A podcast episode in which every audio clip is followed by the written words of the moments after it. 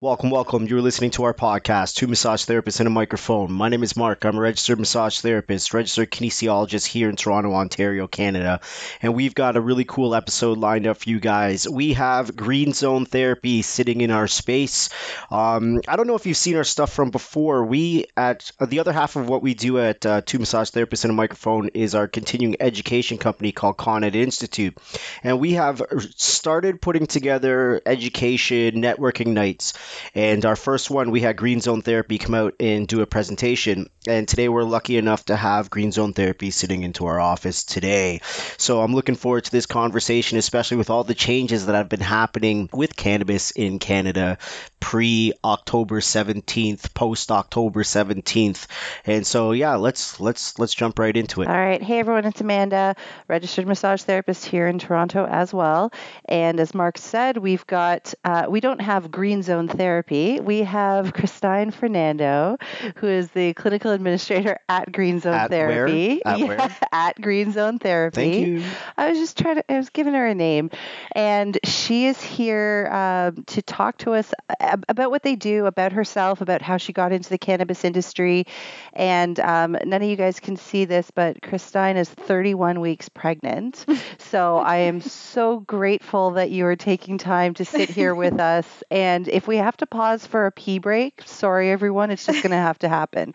So, you. Christine, thank you for being here today. Thank you for having me. So, for anybody that is listening that would have no idea, can you tell us what green zone therapy is? Yep. So, Green Zone Therapy is a medical cannabis clinic. Um, right now, we are um, a clinic that assesses medical marijuana eligibility for patients, um, and we assess patients. We we provide prescriptions for them, and we connect them with licensed producers who are like the the pharmacy where you would get your medical cannabis from, and um, and we connect you with them help you with your order and uh, the, your order comes right to your doorstep so you don't have to go anywhere to get your medical marijuana it comes right to your door Cool. And how long have you been in the cannabis industry yourself? um, for about three years now i've worked in a couple other cannabis clinics it's been a crazy ride the past three years with uh, so many legislations coming into play and um, so many different licensed producers and companies and investors and investments um, coming into play. So it's definitely it's definitely a whirlwind. It's definitely been a whirlwind um, kind of industry to be a part of. Well, I want to learn a bit more about the cannabis industry because I'm not even going to pretend I, I understand it fully.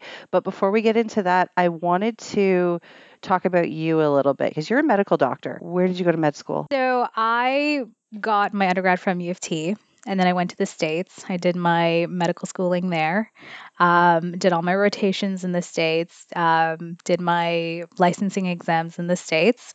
Um, unfortunately, family planning came in the way of me practicing. um, so my husband's doing that, so I'm letting him take the reins. And I'm like, you do you, man. I'm gonna just sit back, and um, that's where when cannabis kind of came into play. Um, I started off in the cannabis industry and I kind of fell in love with the medical aspect of it. There's so many different therapeutic benefits to medical cannabis. And um, as a physician, as someone with uh, knowledge of, of medicine, when something new comes comes in on on the horizon, everyone's so scared of it. Mhm. And what I learned just by being in the industry was that this drug, this medication, is actually very beneficial for a lot of patients, for the elderly, for the young, for your middle aged patients. And just doing my research, I was very um, intrigued by the drug. And I, I kind of um, that's when I was like, I'm going to stay in this industry and do the best that I can to educate people because I think that's the most important thing about medical cannabis. Yeah, I don't think people do know enough about it. Um, one thing that you and I have talked about, and you've said to me probably seven times, is uh, it's not a miracle drug. Yes. and that seems to be like i guess now with legalization and you know people who have always been advocates of legalization it seems to be everyone on social media is posting all of these things like, you know, cannabis benefits this and this and this and this. And Mhm. I, I know there's a lot of truth to it, Yeah. but it's not a miracle drug. No, and I and I have to stress that with patients too because they come into our clinics and some sometimes some of them think that it's going to cure them. It's going to cure my depression. It's going to cure my anxiety. It's going to cure my pain. And I have to tell them, you know what? It's not a cure. It's going to help you manage your symptoms. Um, just the way painkillers would manage your symptoms. Painkillers are not a cure for for pain. They just help you manage and get through your day. So can we back this up a little bit because we're floating around on many many ideas. We're floating around the idea of legalization. We're floating around the idea of the medical use of cannabis. So can we start by maybe telling us what are some of the medical uses for cannabis? Yeah, so mostly, um, most of my patients come in for pain, um, chronic pain, um, fibromyalgia, um, pain resulting from a motor vehicle accident. Um, the second reason they would come in is anxiety. Um, anxiety, depression, usually they go hand in hand.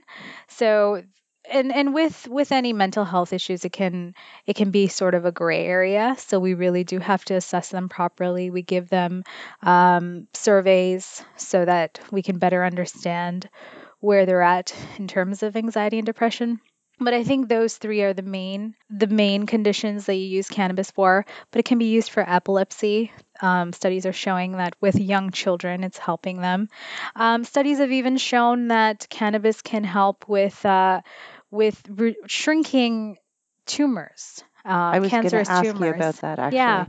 So there's all these different studies that are coming out and it and it's great and it's great that it's coming out right now because you know thanks to Reagan a lot of these studies weren't happening back in the in the 70s 80s even in the 90s. So now with cannabis losing its stigma a little bit um, a lot of research companies are starting to do the research that is necessary for us. But but the caveat is the research just started about 20 15 20 years ago. Mhm. And that's not really a long term study for us to see the long term benefits of cannabis. Everything that we're seeing right now is very short term. So when patients ask me, what are the long term benefits?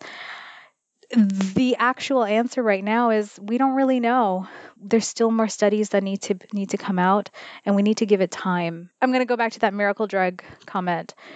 It it has its benefits. It's really great. It helps with so many different um, conditions, but we have to be very cautious as well as providers and prescribers um, when we prescribe the medication. All right. How did you how did you learn about this? You know, you sort of you sort of glazed over that when you were talking about, you know, you did your rotations in the states and then, you know, your husband is now practicing as Yeah. a licensed physician Yeah. and then you said and so I got into cannabis. But how? How does that happen? Seeing that there was such a stigma and there wasn't a lot of research, how did it get Well, to I'll be honest, in medical school, they don't really talk about cannabis. Um, I think we had one class where we kind of went over cannabis very briefly.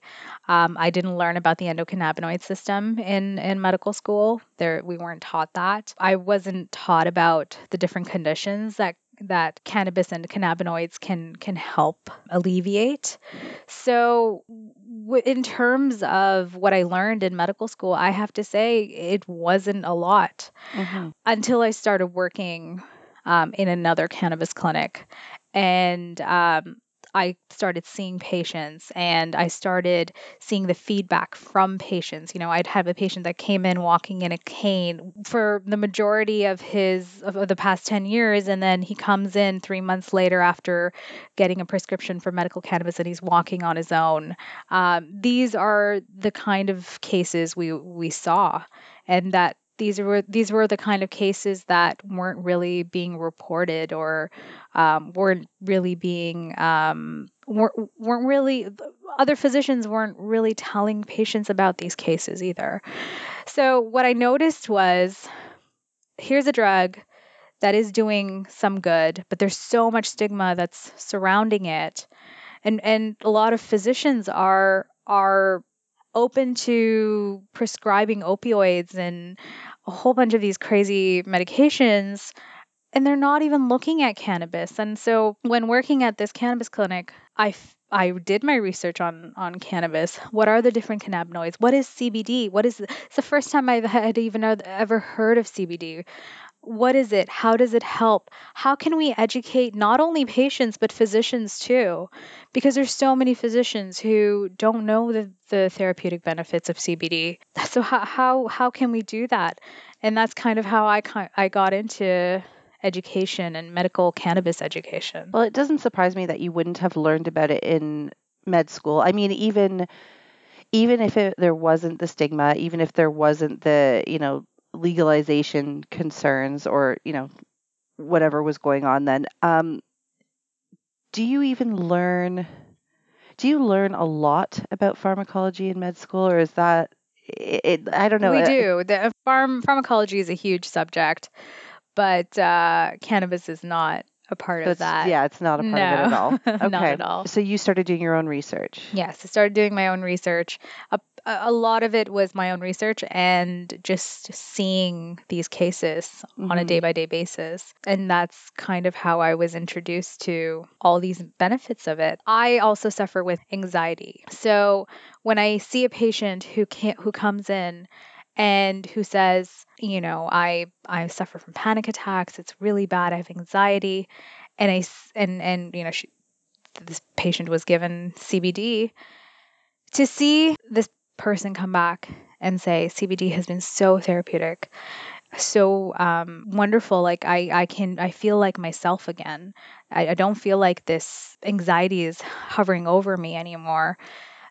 That really I I I think that really turned my perspective. Because, mm-hmm. um, I mean, going in, I was also very skeptical too. I mean, I was like, cannabis, you know, how can it's a recreational drug? How can it how can it be helpful?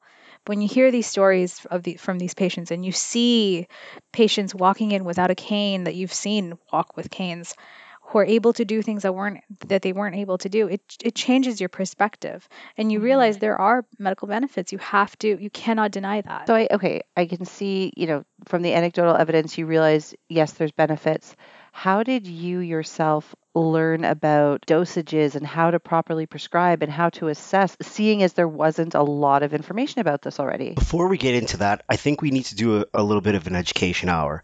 I think we need to describe a little bit about CBD. I think we need to talk about THC, like the different components of cannabis, because mm-hmm. a lot of times when people think cannabis, they just think of you're rolling a joint, you're getting high. And that isn't necessarily what we're talking about no, here. Right. Although, is it canopy. But anyway, that's I'm, I'm, gonna, I'm gonna let you talk about that yeah. because let's let's take it right back for anyone yeah. that's listening that has no idea what the hell we're talking about yeah. right now. So when you think of cannabis, like you said, you think THC first, right? You think, oh my gosh, I'm gonna get high. Um, it's a recreational thing. I just it's gonna help me do whatever I need to do. Dazed and confused. Dazed and confused, exactly.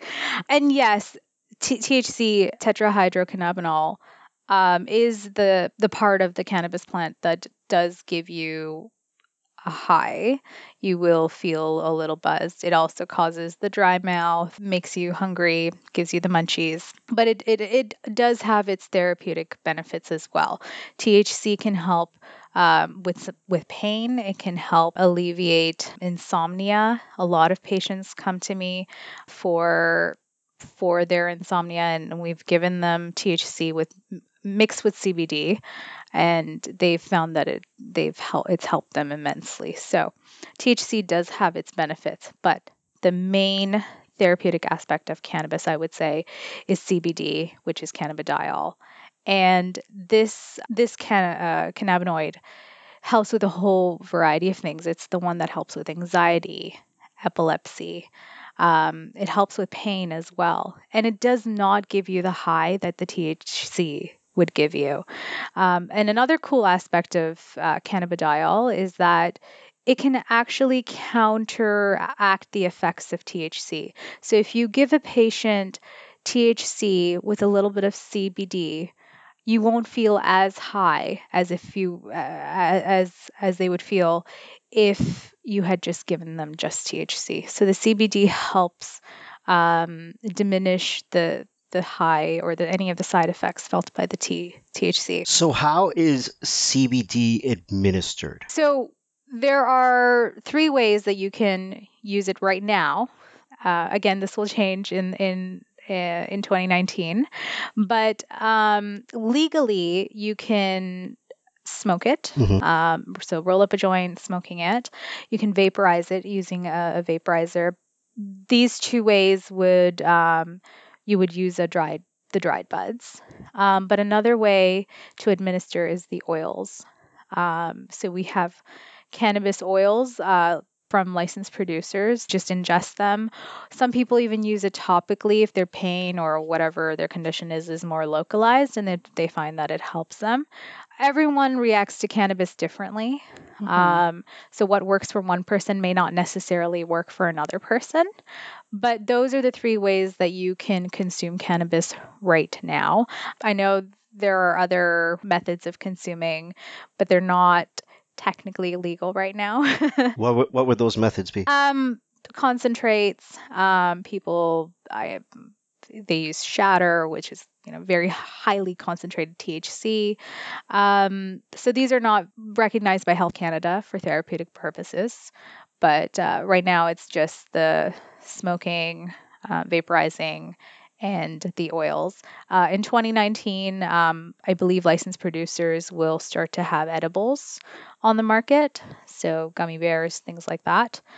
Um, there is some controversy surrounding that, but um, I think in 2019, What's the controversy? you know, when when cannabis comes in things like gummy bears, kids, it- it's very attractive to kids. I just Right. heard a story about this on the news this morning that a whole bunch of kids at a school ended up being really really sick because they ate like um they they ate a whole bunch of cannabis infused snacks and I, I didn't get to hear the whole thing because I pulled into the office to figure out like w- what was that all about but yeah, yeah I think it was in Oshawa. yeah um, a couple of kids brought um, cannabis cookies from home, and that's one of the things that we we stress during education when we when we give patients um, cannabis. We tell them, you know what, store it away from kids, um, and make sure that you're not sharing your cannabis with people under the age of 19.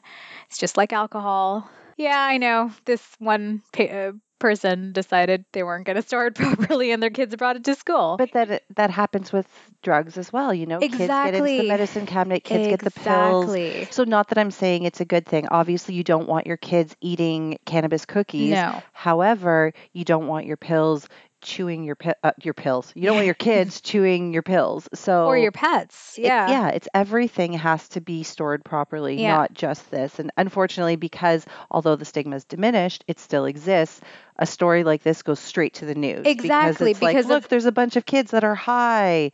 We shouldn't have legalized cannabis. Exactly. When you when you legalize something that's already controversial, any little spark to light the fire will will do that. Mhm. And this unfortunately was one of those cases. Is it okay if I go back to this question? Yeah, sorry, 'cause I interrupted. no, no, no, that's fine. We we did need to do the education, but I'm so curious to understand. I mean, obviously, I'm not going to understand it. You're not going to teach me in a you know hour podcast, Yeah. but how did you learn how to properly assess patients and and prescribe proper dosages? So a lot of it was training. A lot of uh, there was a huge there's a long training period with any cannabis clinic when you have educators um, who not only go on their own experience but who also go through extensive training period. We have read so many different surveys so many different research papers. So a lot of it is that but a lot of it is also hands-on experience. So in the past three years, I've seen thousands of patients who've Mhm. who've come in, and and that's really opened my eyes too, just to see the progression from, you know, if a patient's suffering again from pain, to being pain free, or if a patient who has um, I, we've even assessed patients um, as young as five for epilepsy, and to see this child have three, four seizures, um, epileptic episodes per week to one or even none is truly eye-opening. And you, like I said, you can't you can't deny these these cases. So I think that's how I I I learned about it. That's how I you kind of know when a patient comes in. You say, okay, is this an elderly patient? Is this a patient who's had experience using cannabis before?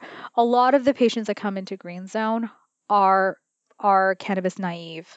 We say cannabis naive meaning they don't they've maybe tried it once or twice in their lifetime, but they haven't used it in the past 10, 20 years.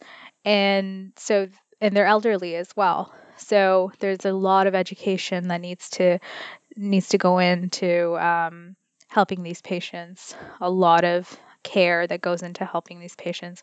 So we ask them to follow up with us more often than a patient who say has been using cannabis for 20, 30 odd, odd years and who knows extensively their their cannabis. They're, mm-hmm. They know the different strains. They know how it'll help them. So we ha- we kind of have to go on a patient by patient basis and see what this patient needs and and we help them with that. So that's kind of and I always tell patients I'm like like I like I said earlier cannabis works differently on different people and it mm-hmm. works on a whole bunch of different factors your metabolism your age your experience how much you're how much the dose you're taking um, whether you're active even whether you're you're skinny or obese or where where mm-hmm. you are on the BMI scale all affects how your body metabolizes cannabis. So yeah, like a lot of other drugs, everything's going to be a factor. Yeah. Um, so a lot of a lot of what you're saying is that you're sort of learning through trial and error because yeah. there isn't as much research. Yeah. The first cannabis clinic you ever worked in. Yes. This was in Canada. Yes.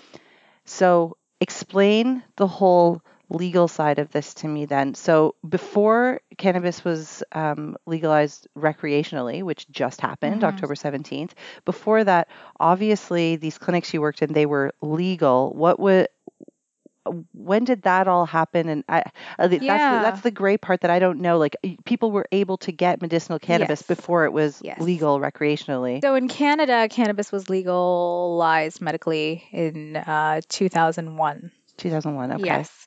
Um, so patients need to be assessed, but not a lot of patients were being assessed for the from 2001 to 2014. Why? Because there wasn't any accessibility for. So you were given a prescription, but you don't know where to get the cannabis from. There right. was I no one. I would have had no idea. Yeah, as of 2014, um, they the government established the licensed producers.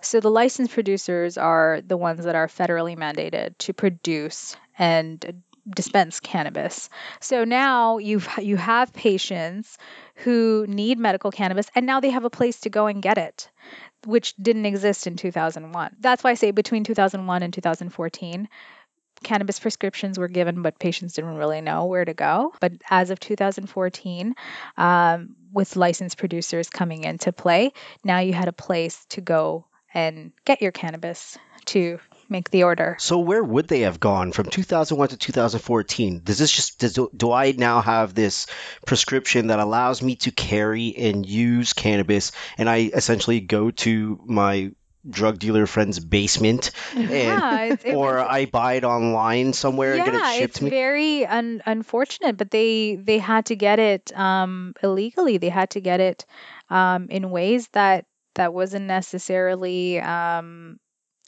legal. So right. they it was very unfortunate. So yeah, it was I don't think it was planned out very well. Yeah, it's kind of strange, right? Yeah, I mean, there's still a lot of issues with legality now. Right. But uh, it was definitely not as bad as it was back then. With the licensed producers, you kind of have I mean, there's still issues with licensed producers in terms of how much they can produce. Um, Health Canada is always on their tails about it.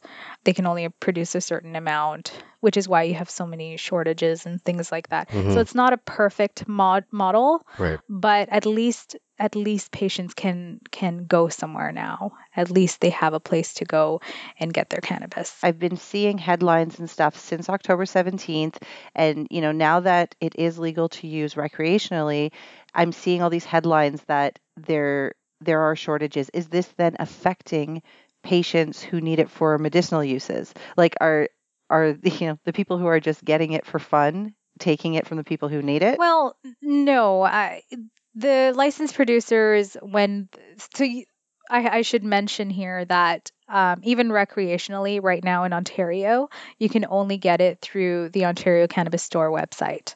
Right. Um, okay. So, and, and, and the Ontario Cannabis Store, so the OCS website, has mostly licensed producers' products, but it's not their entire line.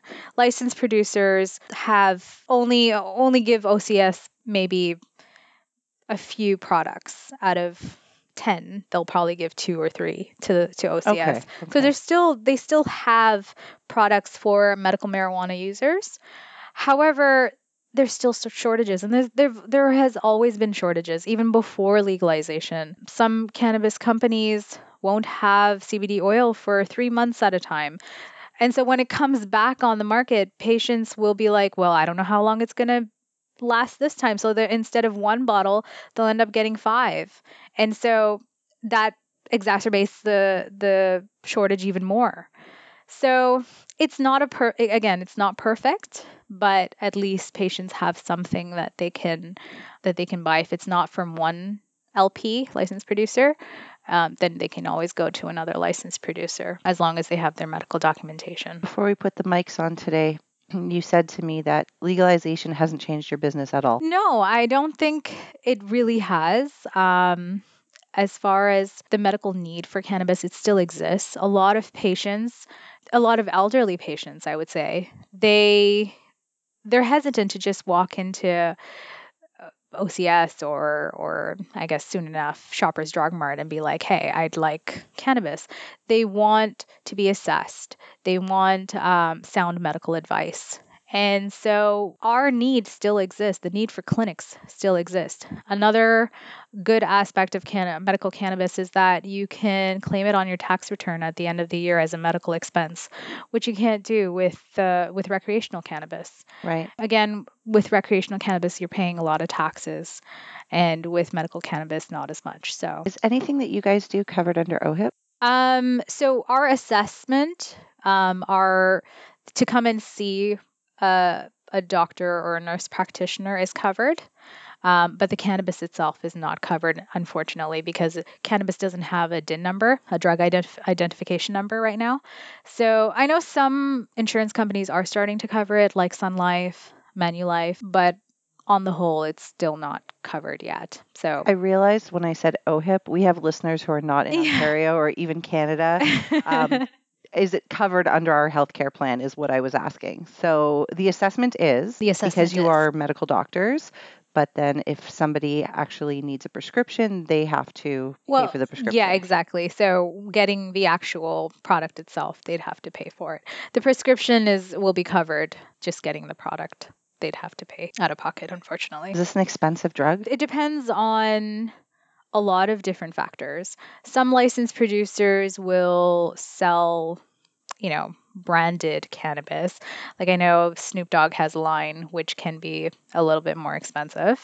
Uh, Are you serious? Like th- I have no idea this is a so somebody who needs cannabis for medical reasons can choose to buy Snoop Dogg's yes, product Yes. and they're going to pay for the li- who buys name brand cannabis? well, Did you do that? it's People buy name brand drugs. That's- no, I That's know. true. but yeah, you have so- generic drugs and you have Tylenol, or you can just go with acetaminophen. So, That's true. That's true. If I go in my own medicine cabinet, there's, you know, Advil and Tylenol, not acetaminophen and Yeah, ibuprofen. there you like, go. Yeah, definitely. The name. But I didn't know that. That's so Yeah. funny. Snoop Dogg's cannabis. Is it better? Is it better quality? Probably. Look, he seems like he seems pretty pain free and happy. I feel like Snoop Dogg's like the founder of cannabis. well, let me tell you from from a lot of patient feedback, it's it's it's a hit or a miss. You know, you either like it or you don't, and and again, it's personal preference that comes into play at that point. So. Right, right. Um, you talked to us on the free education night about different strains, you know, like sativa versus indica and differences. And can you do a quick little Yeah. education on that? Um, so general rule of thumb is sativa, you use it during the day, it keeps you alert, it keeps you peppy all day. And indica in the couch um, because usually it's um, it's more sedative and it, it's calming, and you usually take it before you go to sleep, kind of. Uh, that's the idea. That's the general rule of thumb. And this is something that I would tell again, a novice um, cannabis user. However, studies are showing that there's a whole spectrum. Um, and, and a lot of it depends on something called terpenes, which are in cannabis. Terpenes um, are characteristics of the plant that helps with aroma, like th- things like smell, the cannabis smell, and and they help with the chemical structure of cannabis too. They can so you can essentially um, in in one study, I think they were saying that there was this um, one strain. It was an indica strain. So you're thinking, okay, indica. So I'm going to take this for insomnia because I'm going to take it and I'm going to go to sleep. Mm-hmm. Well, if there's a there was a terpene called myrcene. This strain, if if it had more than 5.5% of myrcene, it was considered to be indica. But if it was less than 0.5% of myrcene, it was considered to be sativa. So there's there's a huge variety within whether it's indica or sativa. But you know, like I say, for general novice users who don't really know much about it, I just go by the general rule of thumb with indica being uh, indica couch. Indica I will never forget that. uh, and sativa for the, for daytime, so indica nighttime, sativa daytime. But then, um, and and most, uh, I, I would say most um, recreational and frequent users of cannabis would know that it's not as simple as indica or sativa. It's not the the definitions are not as concrete as what they make it out to be. Well, that to me seems like it makes sense why you would want to, especially elderly patients, I guess, who are skeptical. I, not even just elderly. There's going to be people who are skeptical, period, and they want to make sure they're taking the right yeah. type or the right strain, the right Yeah. dosage. It makes sense why somebody would want to go get assessed by a person who understands cannabis and um, the chemistry. It's- There's so much chemistry that There is. There is. I, you There's know- so many different factors.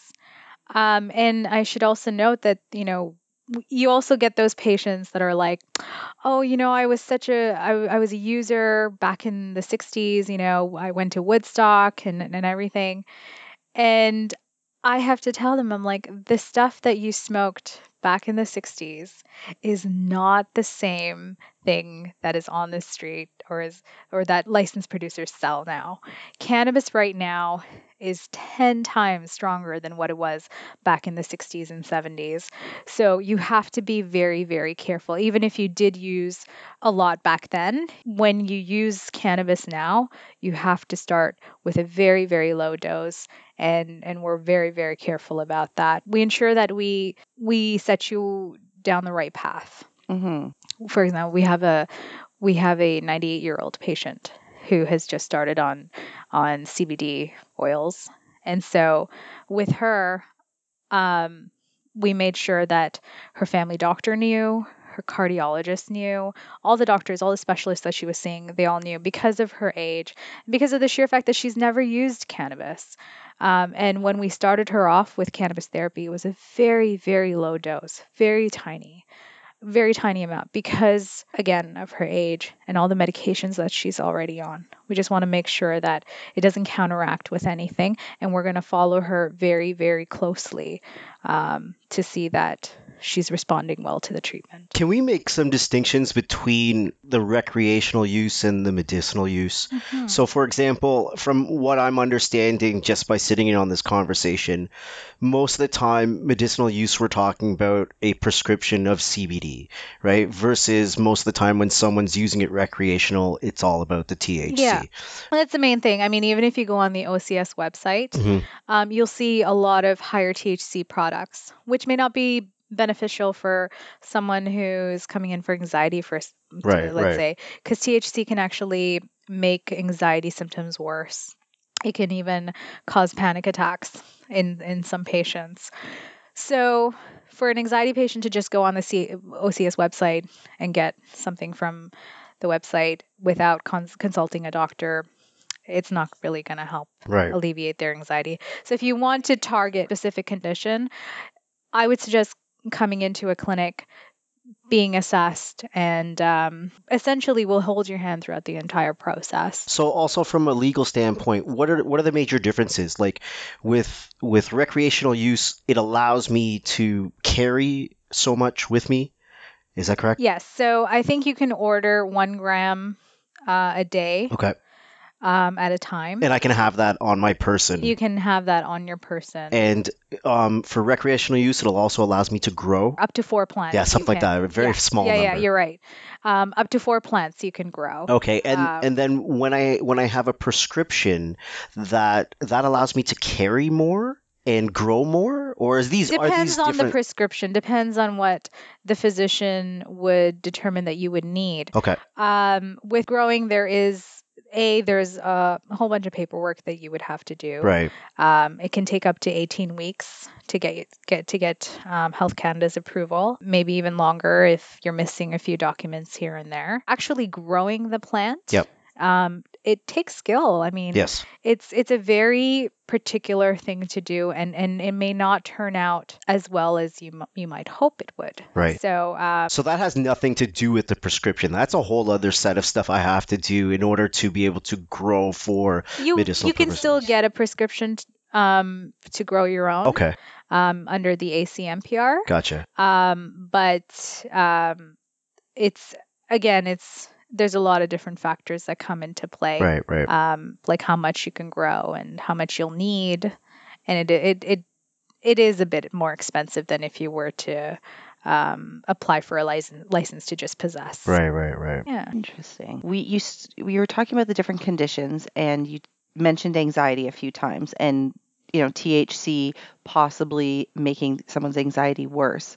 Um, and I know when you were here for the education night, we talked about some of the negative impacts of cannabis because I and I even jokingly said to you like, well, I've been spreading misinformation because I constantly say I can't see the downside. Like in in my experience and what I know, and not that I've done research, is that you know people don't Yeah. overdose. People aren't dying Mhm. from cannabis overdoses. So when you look at something like opioids, which are Yeah. prescribed so easily, and then you look Yeah. at cannabis, to me it didn't make sense Right. Why there was such a hesitation in the medical community. Um, but there are negative sides, Yes, and I think we should Um, talk about that. like I said, it can it can exacerbate panic attacks and anxiety. We generally don't prescribe cannabis to people with schizophrenia because again, it can make it worse. It can make their delusions worse, cause hallucinations. It's one of those medications again that a lot of research still needs to be done on the way cannabis affects mental Mhm. health. Um, we're finding that yes, it is helping with anxiety and depression. I read somewhere actually, sorry to cut you off, No and now. I have I I'll go back and look for the source at some Yeah. point. But I read somewhere that it was actually being researched as a treatment for schizophrenia. You know what? They're also it's it's also used as treatment for PTSD. hmm Um, so they're doing research on veterans. So there are conflicting studies out there, which is why I tell patients, I'm like, let's don't consider it a miracle drug. Let's wait and see what the studies are saying about this before we come to a conclusion. Schizophrenia, I I know generally doctors won't prescribe. So it's very interesting to me that this study has come out, but then we also have to take into consideration that it's one study. One st- exactly. Exactly. So a a lot of, and that's the thing with cannabis studies, and not just cannabis, it's just medical studies in general. You'll hear, you know, CTV or CBC or any someone reporting on this study that's groundbreaking, but it, we also have to take into consideration that's one study. hmm If we have multiple studies corroborating that one study, then we can say, yes, there's something to go on here. hmm But when it's just one study, you know, we have to be mindful of Definitely. Can a person overdose? no one has officially overdosed and died like like with opioids but um there i would say that there is a cannabis dependence um some people find that after using cannabis for a long period of time to come off of it is very difficult Like there are withdrawal symptoms? yeah, yeah, they have withdrawal symptoms, we find. So I wouldn't say that it's as bad as what's going on with uh, you know benzodiazepines and opioids and alcohol mixing and everything. Although you shouldn't mix cannabis with alcohol. Um, Why? I, I'm not saying I want to do that. it but just why? heightens it just heightens the effects of cannabis. So if you're using THC and you're already finding that you know you're kind of feeling a little buzz and you're feeling a little high, alcohol can can make those symptoms a lot more prominent. Gotcha. Okay. um, so like like I was saying with uh what was I saying before? Talk this is about- pregnancy brain. Withdrawal. Withdrawals, yeah. So, like I was saying with with withdrawals, um, it's not as bad as opioids, but um, you you can What- have some. Do you know what, what the what those signs and symptoms are of withdrawal? Yeah. So a lot of so with legalization, one of the one of the um, stories that came out was that hospitals in in Ontario and around Canada were preparing themselves for an influx of cannabis uh, overdoses. So that could be excessive sweating, um, heart palpitations.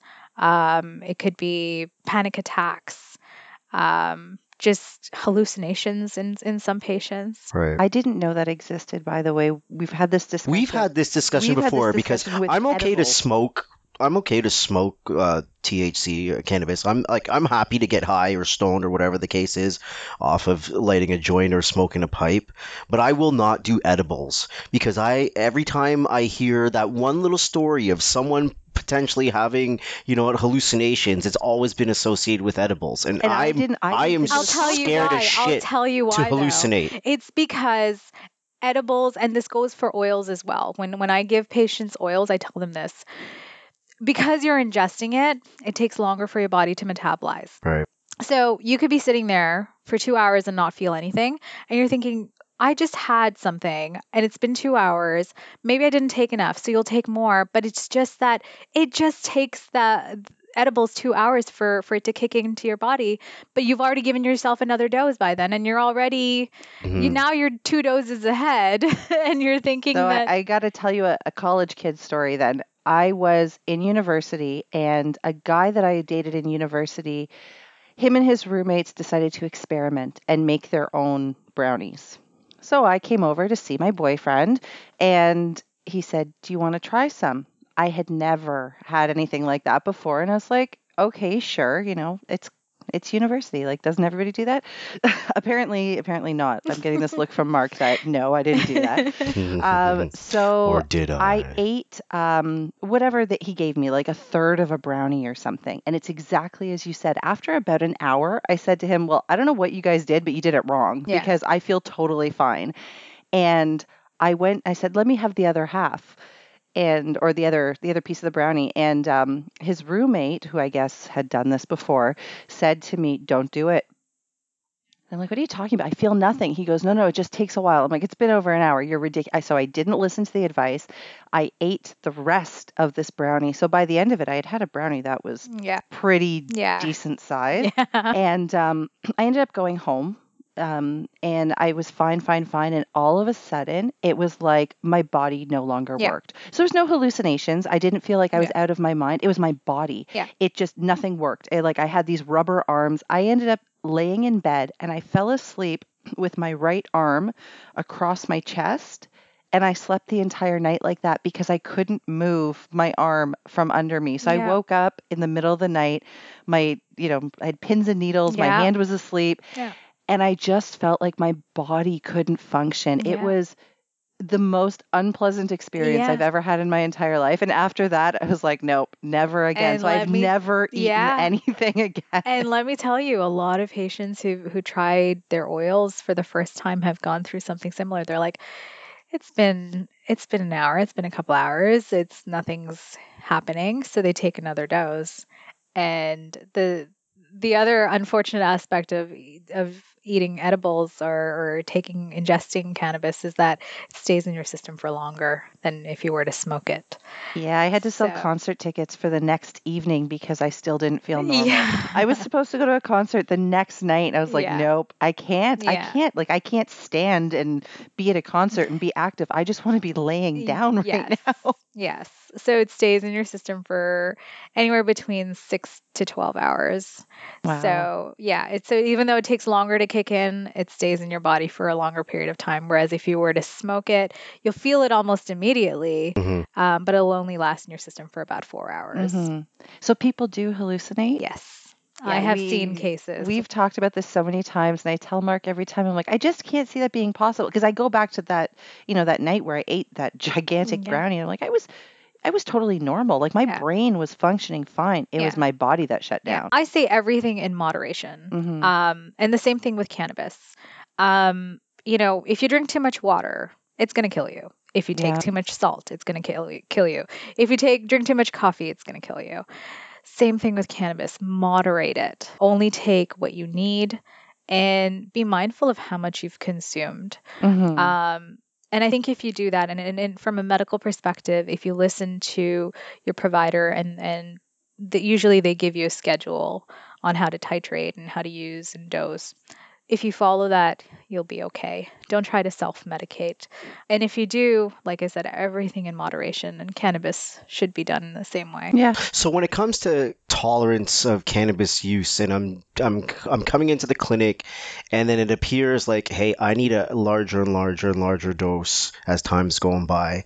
Like, what's your cutoff on something like that? Like, you know, if you if you if if I've been prescribed opiates, then it's gonna be like, well, this is the cutoff. Like, you're Mhm. you're not getting anything more, or you know, you're really not to exceed this amount per. Like, what's the Yeah. what's the cutoff like? So uh, with us, we fi- have to find a therapeutic dose. So think of it like I I I, I explain it to the patients as if you take too little cannabis, it's not going to work. Right. But if you take too much, it's not going to work. So there's that sweet spot, there's that Goldilocks zone that we kind of have to figure out, and that's where titrating comes in. That's where um, a doctor's uh, input and opinion comes in and and one, if you stick to that Goldilocks zone, you'll be okay. You won't have that need to um, increase your dose all the time or feel like your tolerance is getting um, better. It's because your body already has receptors through the endocannabinoid system for these for these cannabinoids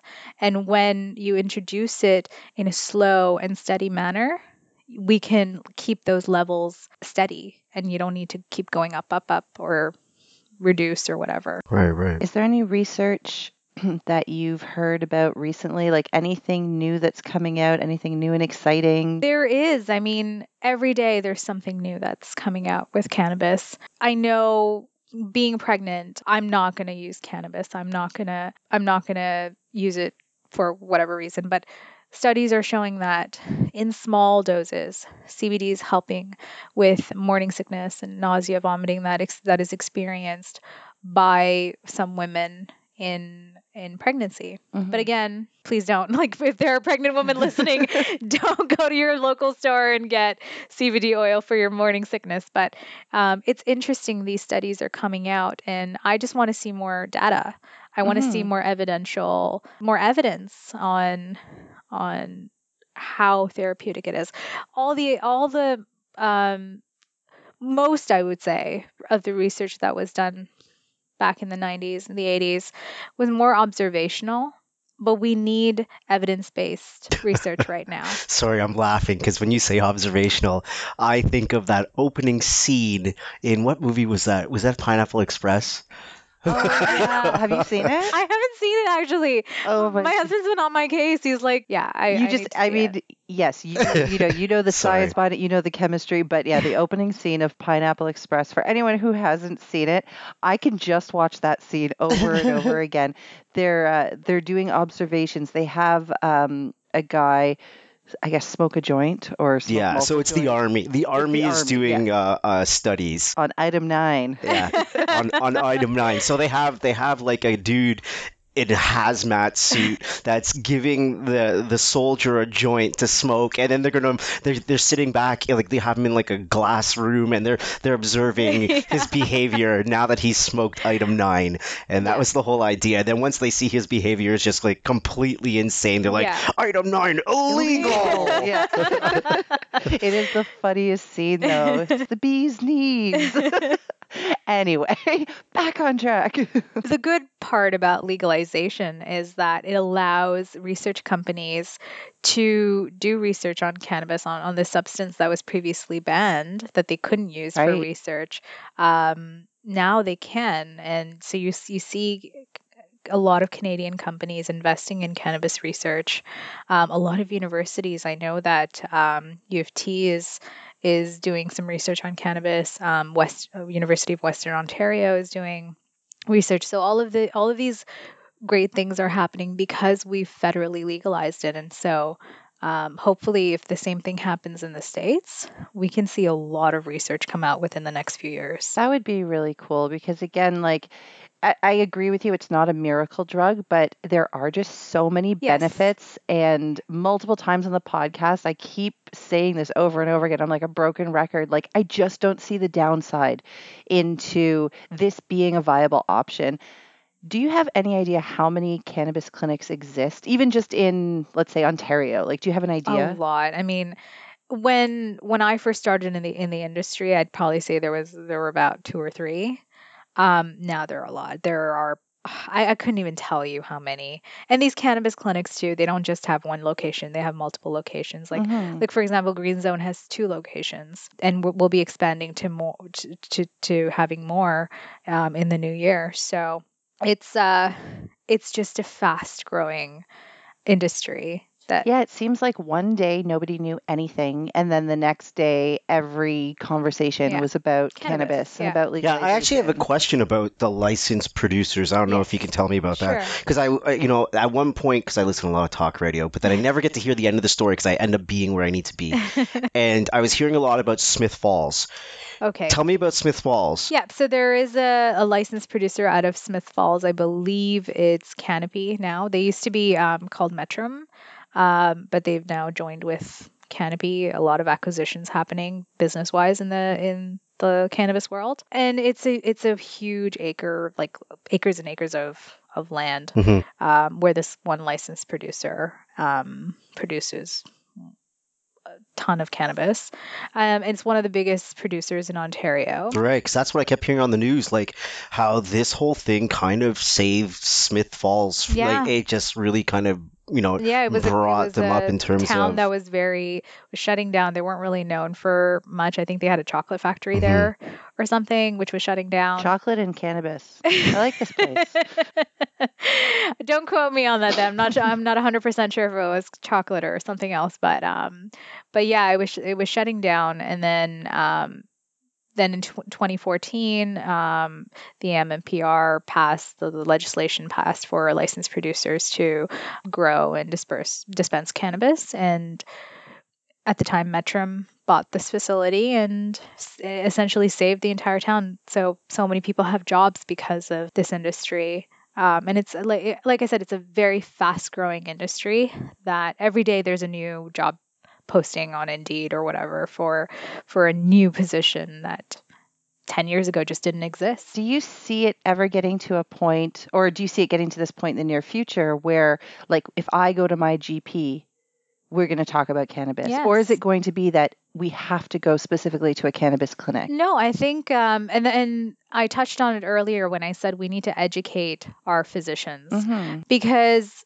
like like I said in med school, they don't teach you much. So these well, physicians yeah. are coming out of med school not knowing much about cannabis except for their own personal um, experience with it.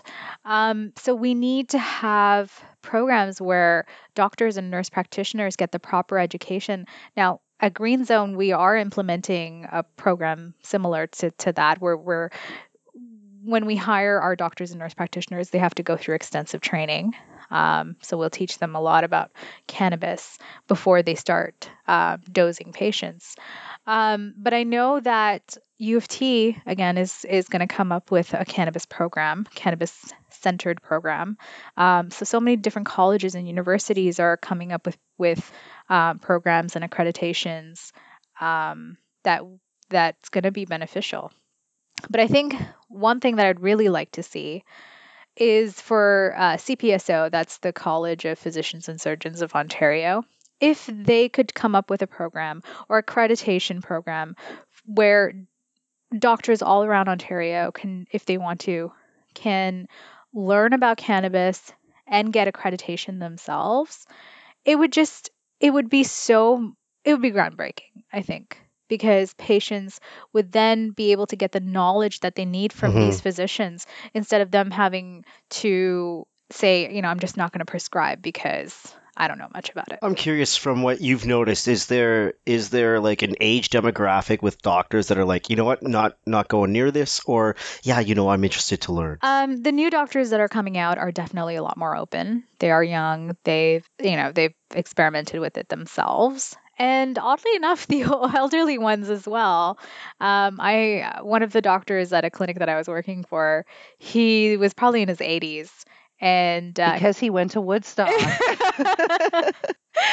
but yeah, he he would prescribe cannabis, and uh, he was completely okay with it.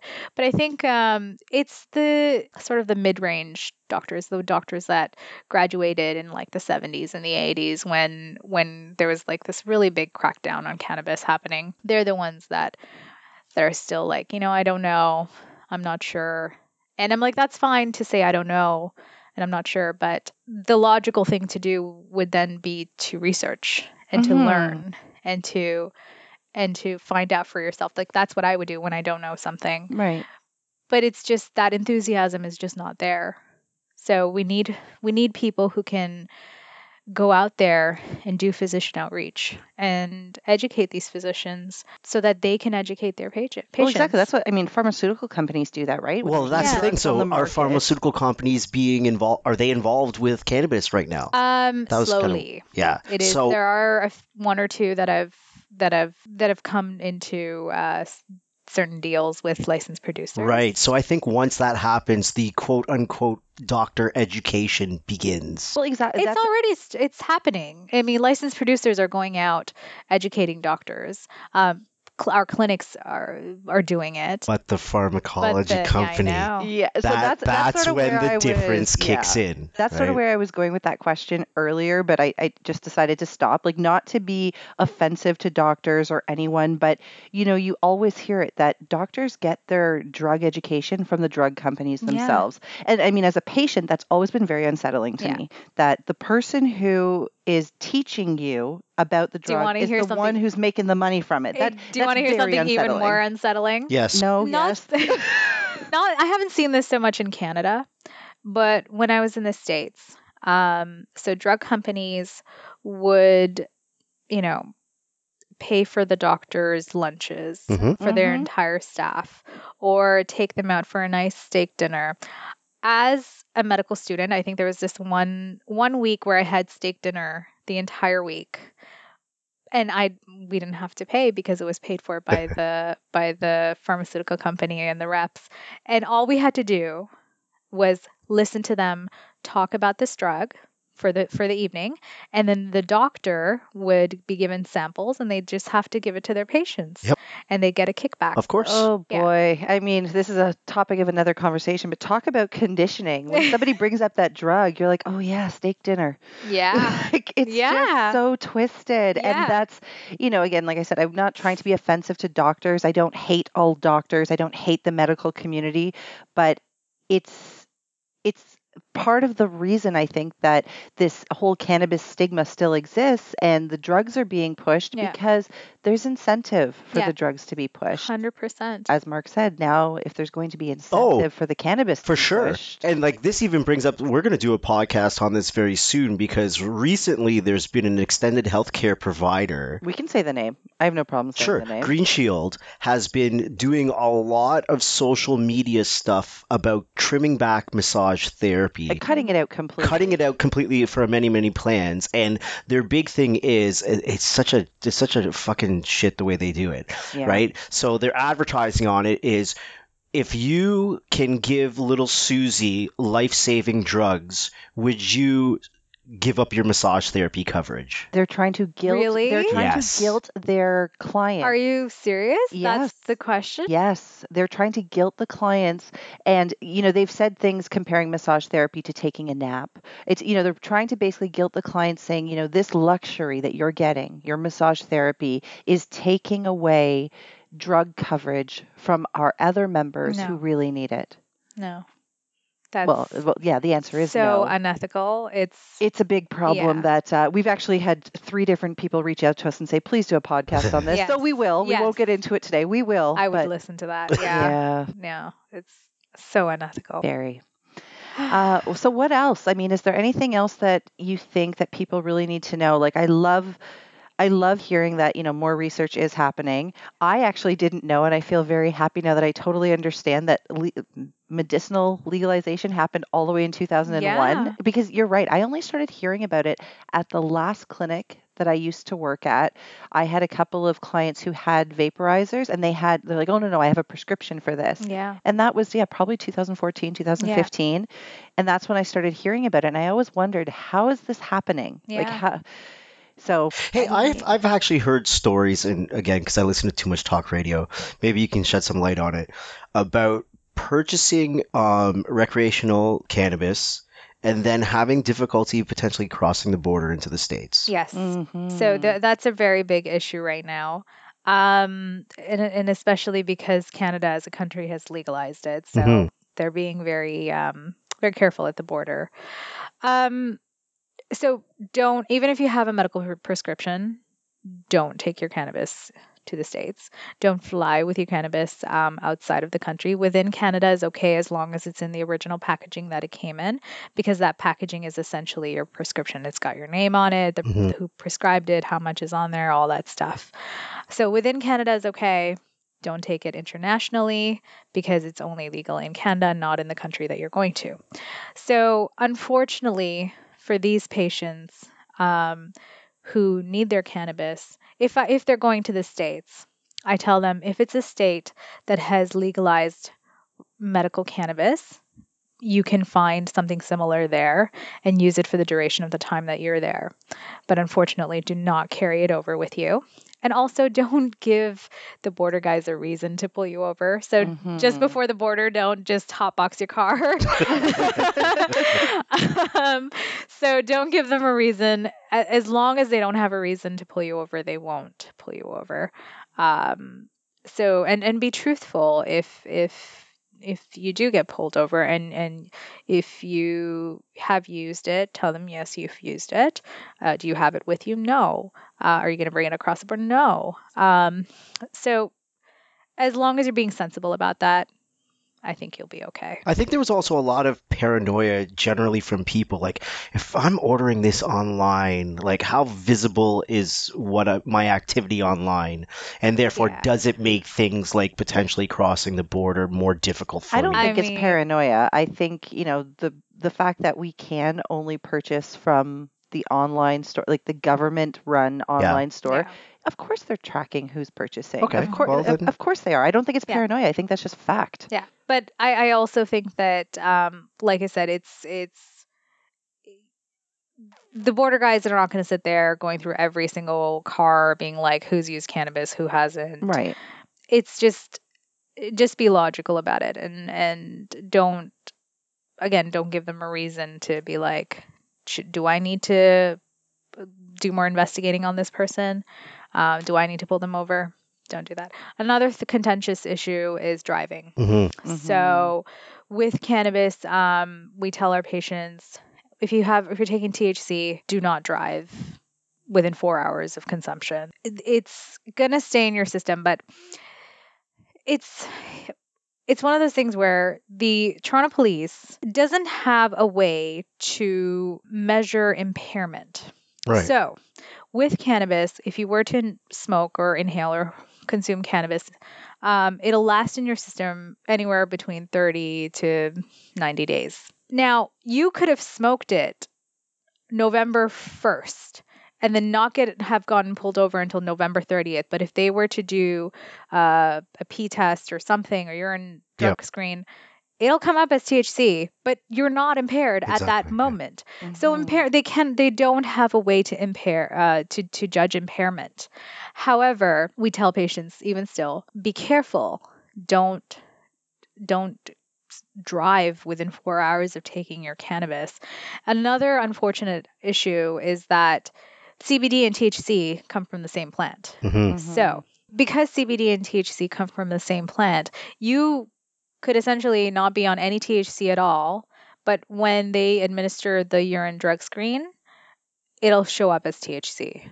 So, that's where uh, a prescription would come come in. Um, that's where we tell patients, you know what, keep keep your prescription with you, keep it on you, and so if you do end up getting pulled over, you can show them, you know, I, I actually need it for medicinal purposes, and this is CBD, hmm not THC. Getting pulled over is a whole weird thing to begin with in the first place because, you know, can you pass a field sobriety test, those types of things. But even still, you know, a- at those times, police, if you're getting pulled over and it's not like a ride or a spot check, they have to they have to show cause for even uh, pulling you over in the first place. Exactly. And those those are things that a lot of people just don't know in general, right? So there's so many rights that you have that you you don't necessarily exercise because you just don't know the law very and well. another thing too, there there are so many people driving right now that that are on so many different opioids and Oh, for sure. and painkillers that shouldn't be driving. That that should not be on the road. Now, let's not even talk drugs, just even sleep deprived. Yeah, Well, yeah. exactly. Um, Pretty much every mother out there should stop driving. yeah, seriously. no, seriously, it's it's it's one of those things where you you just have to be smart about it and be careful if you're a cannabis user or a medical cannabis user, like keep your prescription with. Yeah, the medical times. users Yeah. definitely, you know, keep your prescription.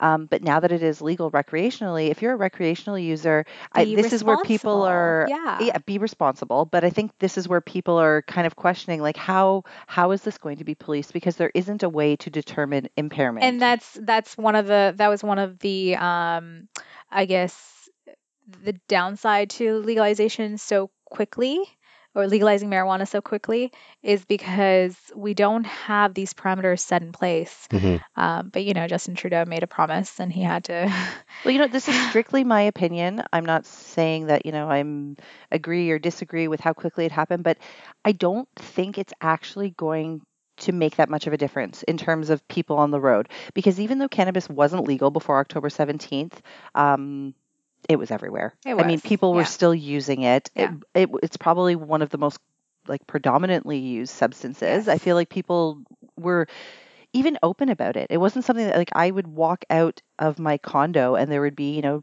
a couple people there smoking a joint. Like it was not a big deal. Yeah. And I think the same people that would have gotten behind a wheel when it wasn't legal are the same people, that, are will do it now. yeah I think, you know, I I don't think it's going to change all that much. No. Honestly. Yeah. But that's just my opinion. I, from what I gather from the little research that I've been doing, um, it it hasn't spiked uh, in Ontario since legalization. The amount of um, cannabis users, it's kind of, but it is being reported on a lot more when someone does get behind a wheel and get into an accident and be like, oh, you know, so and so was driving high. Um, but in other cases, like in Colorado, when you look at Colorado and um, places like California, there was a spike, and that's what the Ontario Police is more worried about. They're expecting to see that spike. It's only been what a month and a half, Mhm. um, so from what they gather right now, there hasn't been a huge spike. So we'll give it some time. We'll give it a year. yeah, we don't know anything yet. It's Exactly. so new. Yeah. And summertime is usually when the crazy drivers come out anyway. So Yeah, with I, the I- nice weather, I almost want to hear their their because you know how around the New Year they always do their, holiday holiday drunk driving stats, and I want to hear how the the cannabis Yeah. uh, driving stats play out against those. Well, it's funny when you when you um, go across the border now. Like they they have signs on um, like just leading towards the states. They're like, cannabis is not legal in in the USA. Just make sure you don't have any cannabis in the car. Just on the way to like Mhm. the border, it's it has they have those signs now. The signs combined with everything I see posted on Facebook, it's like after October 17th, suddenly everybody thought everybody in Canada was going to be high. Yeah. like, Yeah. They were expecting this And, huge, like, huge spike. no, it's it's the same. It's everything is the same. That's why when you ask me that question medically, how has it been different?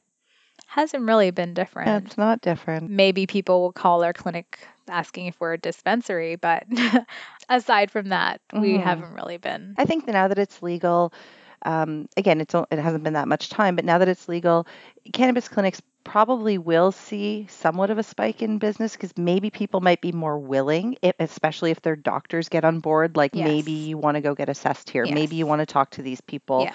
So I think there there might be a spike in business for you guys. I think um, the number one thing would be to have doctors understand cannabis better yeah. and and to educate their patients about it because once they do that that that for us is is is business is good for business because then once the doctors start educating patients then we can then patients can say you know this is something that I might be willing to try Mhm. it's something that um that might help me And this is a lot different. I just want to get out there and say that it's a lot different than, you know, for example, I smoke.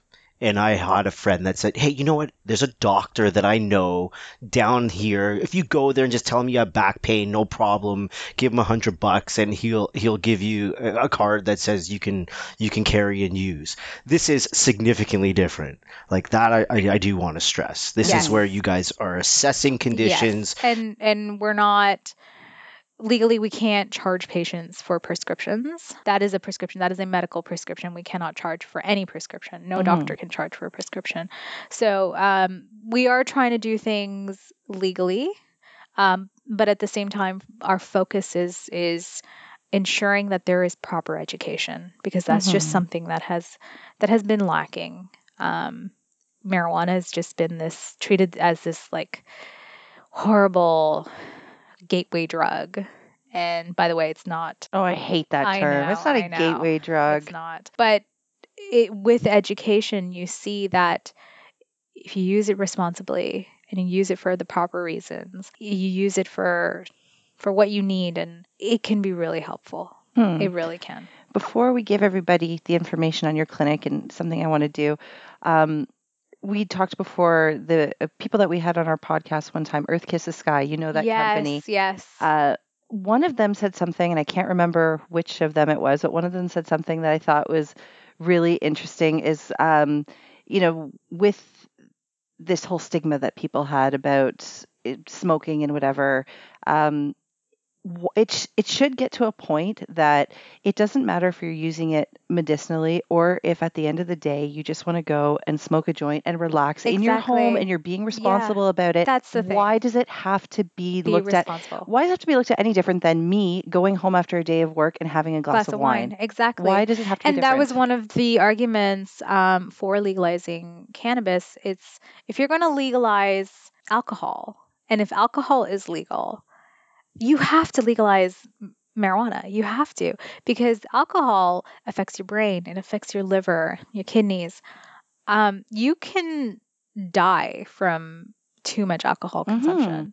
But with medical marijuana, at the time, it, it, there wasn't any evidence to suggest that it causes, um, you know, so many different like so many different conditions that alcohol ca- causes. It doesn't damage your body the same way that alcohol damages. Obviously, if you're going to smoke cannabis, then you're putting too much stress on your lungs and stuff. But if you if you use it, um, like I said, responsibly, responsibly. Yeah. I think it's an old person thing. When old people die, I think that's going to be gone. I don't know if it is just an old person thing. I Well, think it it's a generation thing. it depends My what we're daughters, my daughters old. will never know now the idea of going to Saul's basement to sit there to pick up your dime bag, and now you got to sit down and Yeah. he's trying to convince you to stay and watch a movie and hang out and do all the because that stuff is real. Yeah. My daughter's never going to By know the way, that. he's really just So- quoting Pineapple Express again.